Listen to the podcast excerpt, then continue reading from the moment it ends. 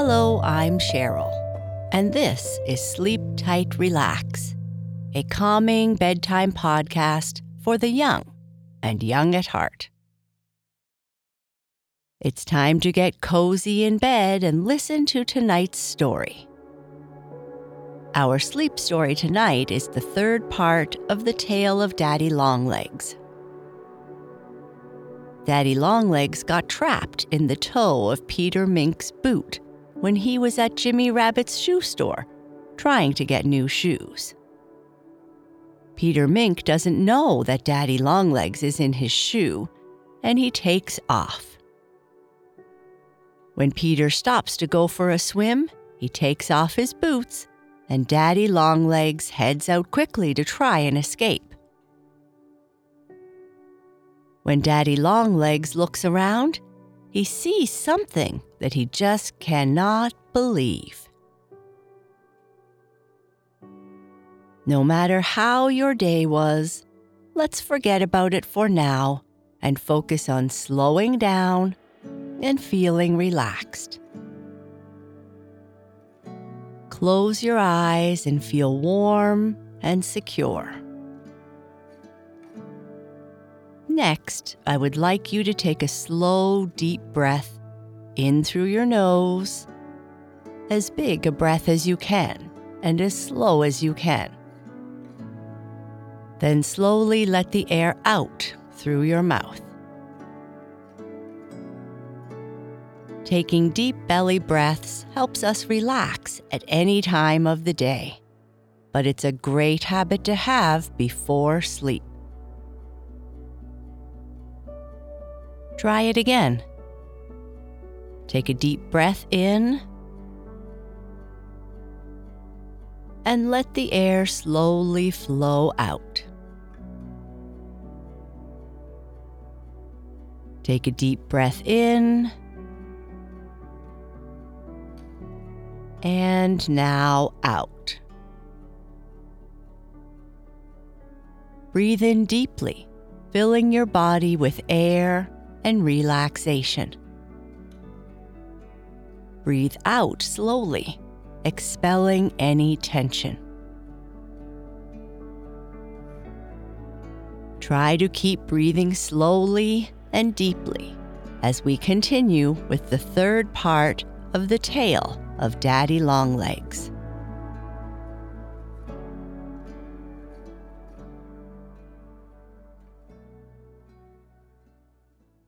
It was not exactly a pleasant ride that Daddy Longlegs had in the toe of Peter Mink's shoe. Not only was it dark inside the shoe, but it was so cramped that Daddy Longlegs was most uncomfortable. And what was even worse, he hadn't even the faintest idea where he was going. Sometimes Daddy Longlegs was almost sure that Peter Mink was carrying him around Blue Mountain. And at other times, he thought that Peter must be following Swift River to see where it went. Perhaps? Anyhow, Daddy Longlegs suffered such a pitching and tossing and tumbling and jouncing as he had ever known in all his life. Then, at last, to Daddy Longlegs' great relief, Peter Mink kept quite still for a long time. That was when Peter Mink burrowed into a haystack to take a nap. And since it was then many hours past Daddy Longlegs' regular bedtime, he went to sleep too. But he awoke with a great start when Peter Mink crawled out of his shelter about dawn. And at first, Daddy Longlegs couldn't imagine what was happening. But after he had been bounced about a bit, he remembered the terrible accident that had happened to him in Jimmy Rabbit's shoe shop in the meadow.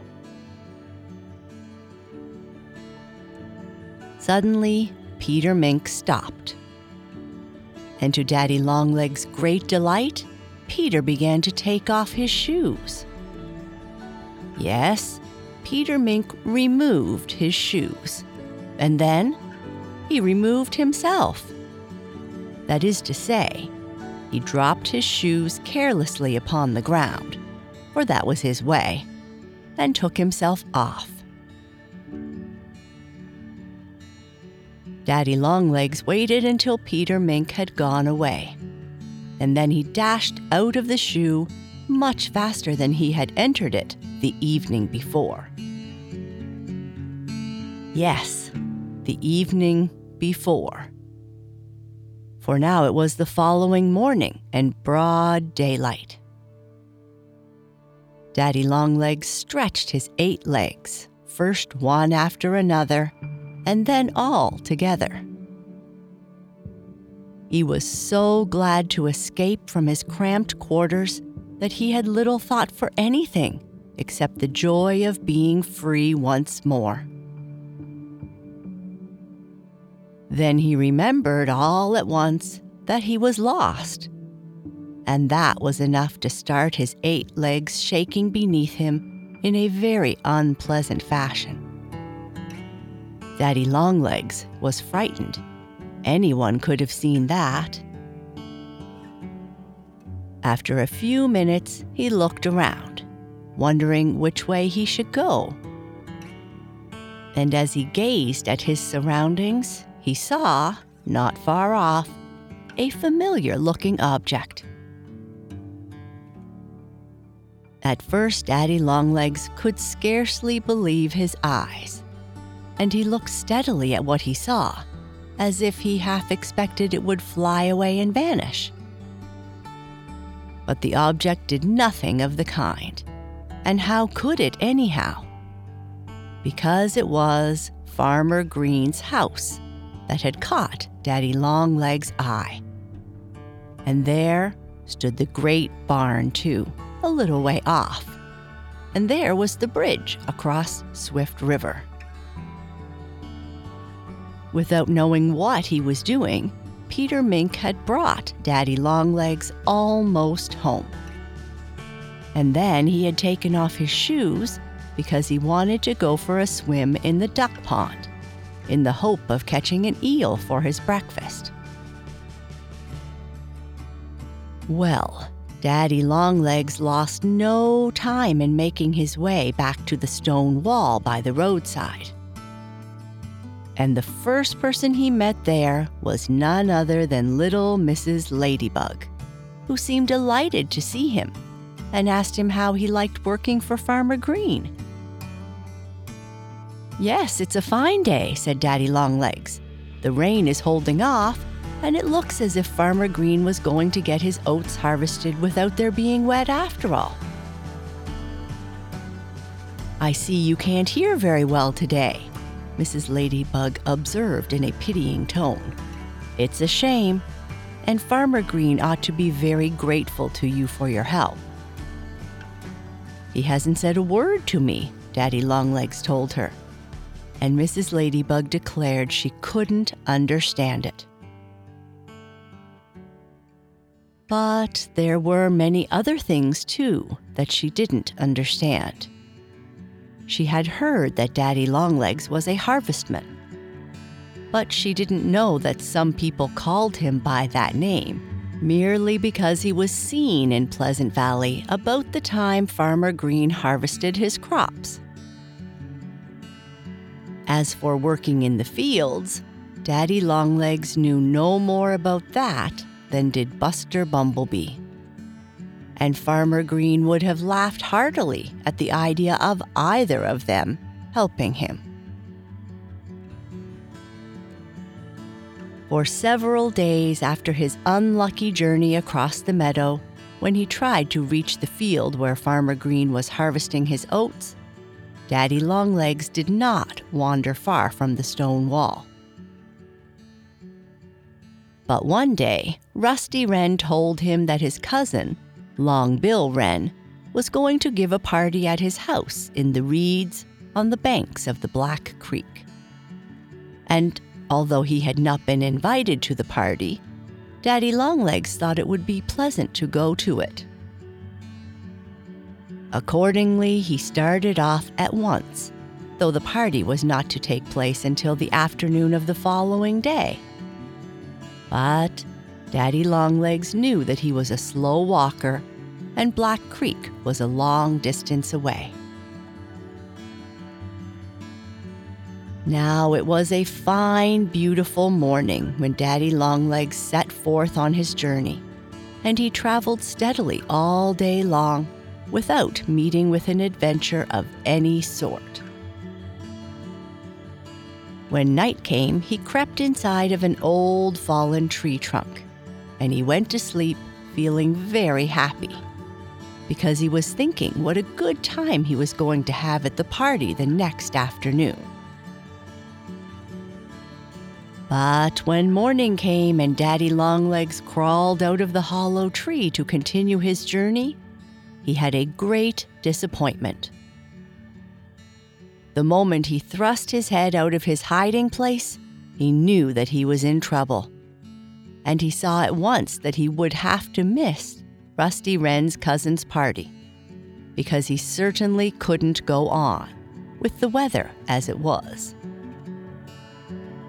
Yet the sun was shining brightly, and there was scarcely a cloud to be seen in the sky. A person might naturally wonder then what Daddy Longlegs could have found to worry him.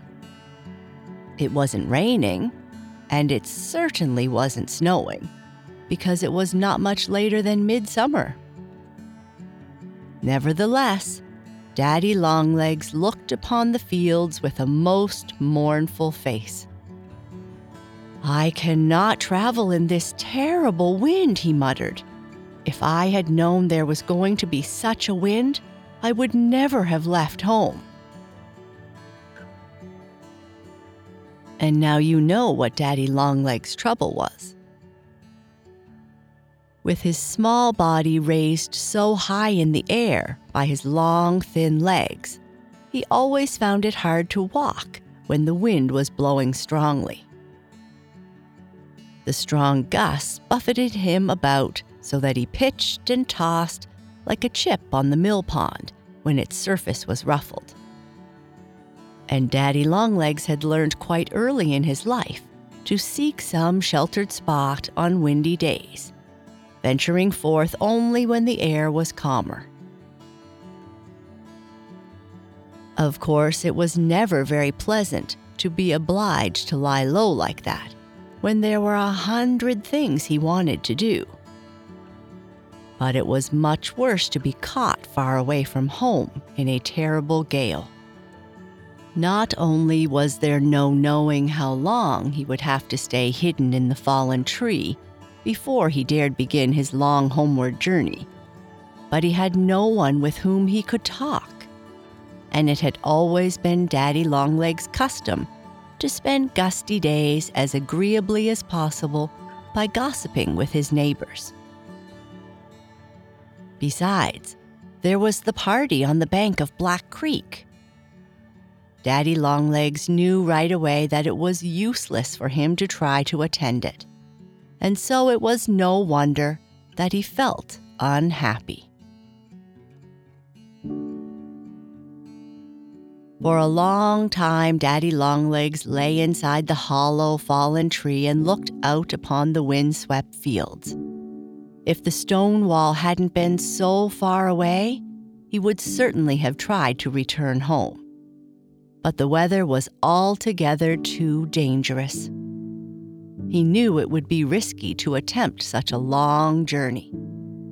As he sat looking out of the crack in the old tree through which he had crept inside it, Daddy Longlegs suddenly saw a reddish brownish flash flicker past the opening. Goodness, he exclaimed. I wonder what that was and in another moment, the same bright patch of color again whisked across the hole.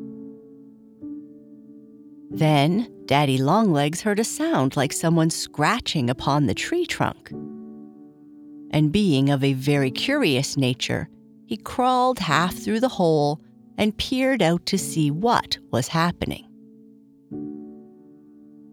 Daddy Longlegs was all ready for a fright.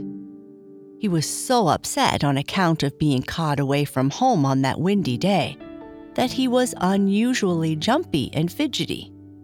But, as it happens often at such times, he met with a pleasant surprise. For there sat Sandy Chipmunk, with his long tail curled over his back and something very like a smile on his bright face. Knowing that Sandy Chipmunk never harmed anybody that minded his own business, Daddy Longlegs spoke to him at once. It's a bad day, isn't it? he called. Hearing that tiny voice, which seemed to come from inside the fallen tree, Sandy Chipmunk was so startled that he leaped high into the air. And when he came down again upon all fours, he found himself staring straight into Daddy Longlegs' beady eyes. Oh, it's you, eh? cried Sandy Chipmunk. And he looked rather silly, because he knew that he had no reason to fear anyone as kind as Daddy Longlegs. It's a bad day, isn't it? said Daddy Longlegs once more. I'm sorry, I can't agree with you, Sandy replied. I think it's the finest weather that ever was. You don't mean to say that you like this wind, Daddy Longlegs cried. Why, I don't see how you dare to be out in it. Oh, it's nothing when you're used to it, Sandy Chipmunk answered lightly. I will never get used to the wind, I'm afraid, Daddy Longlegs told him sadly. It blows me about so terribly. And he went on to explain how he had started on a long journey the day before and how he didn't dare go on, nor turn around and go home either. Well, well, Sandy Chipmunk exclaimed, you seem to be in a fix. But why don't you ride home? Ride? Daddy Longlegs shrilled. On what, I should like to know? On Farmer Green's wagon, Sandy told him promptly. I happen to know that Johnny Green and his grandmother drove to the miller's this morning to have a sack of wheat ground into flour. And they'll be coming back home this afternoon. Sandy Chipmunk did not tell Daddy Longlegs how he had been tied up in the sack of wheat and had had a ride in the wagon himself. He did not like riding in wagons, and he had been so glad to escape from the sack and jump into the bushes by the roadside that he had stopped to dance on Daddy Longlegs' tree before scampering back home. His suggestion took Daddy Longlegs by surprise. At first, he felt a bit timid about riding in a wagon, but Sandy Chipmunk assured him it was not half as bad as it was said to be. Is it far to the road? Daddy asked him. Not if you hurry, Sandy told him. If you start now, you surely ought to be able to reach the road by the time old Ebenezer passes this field. Ebenezer? Who's he? Daddy Longlegs inquired. Oh, he's the horse that draws the wagon you're going to ride in, Sandy Chipmunk explained. Daddy Longlegs thought deeply for a few moments, or as deeply as anyone could who had such a small head as he did. And then he said, I will try your plan, as I want to go home but it's very dangerous for me to do so much walking on such a windy day as this. Come on, cried Sandy. I'll show you the way to the road. And having started Daddy in the right direction, he hastened off to the road himself to wait for the wagon. Sandy waited by the roadside for a long, long time. And while he was lingering there, Daddy Longlegs was battling with the wind and having hard work to keep his feet. But by hurrying along fences and dodging behind boulders and bushes and every other sort of shelter that he could find, Daddy Longlegs managed to reach the roadside at last, where he arrived quite out of breath. Hooray! Sandy Chipmunk shouted as soon as Daddy Longlegs joined him. Here you are, and you're just in time, for there's the wagon rattling down the next hill, and old Ebenezer, that's the horse, please remember. He'll climb this rise as fast as he can because he's in a hurry to get home. He can't be half as anxious to reach home as I am, Daddy Longlegs remarked. You don't need to worry. You'll get home soon enough, said Sandy. Soon the two watchers saw the old horse Ebenezer come jogging up the road. And then Sandy Chipmunk said something that sent Daddy Longlegs into a flutter of excitement. Here they come, cried Sandy. You'd better stand right in the middle of the road so you'll be sure to stop them. And the mere thought of doing such a dangerous thing as that made Daddy Longlegs turn quite pale.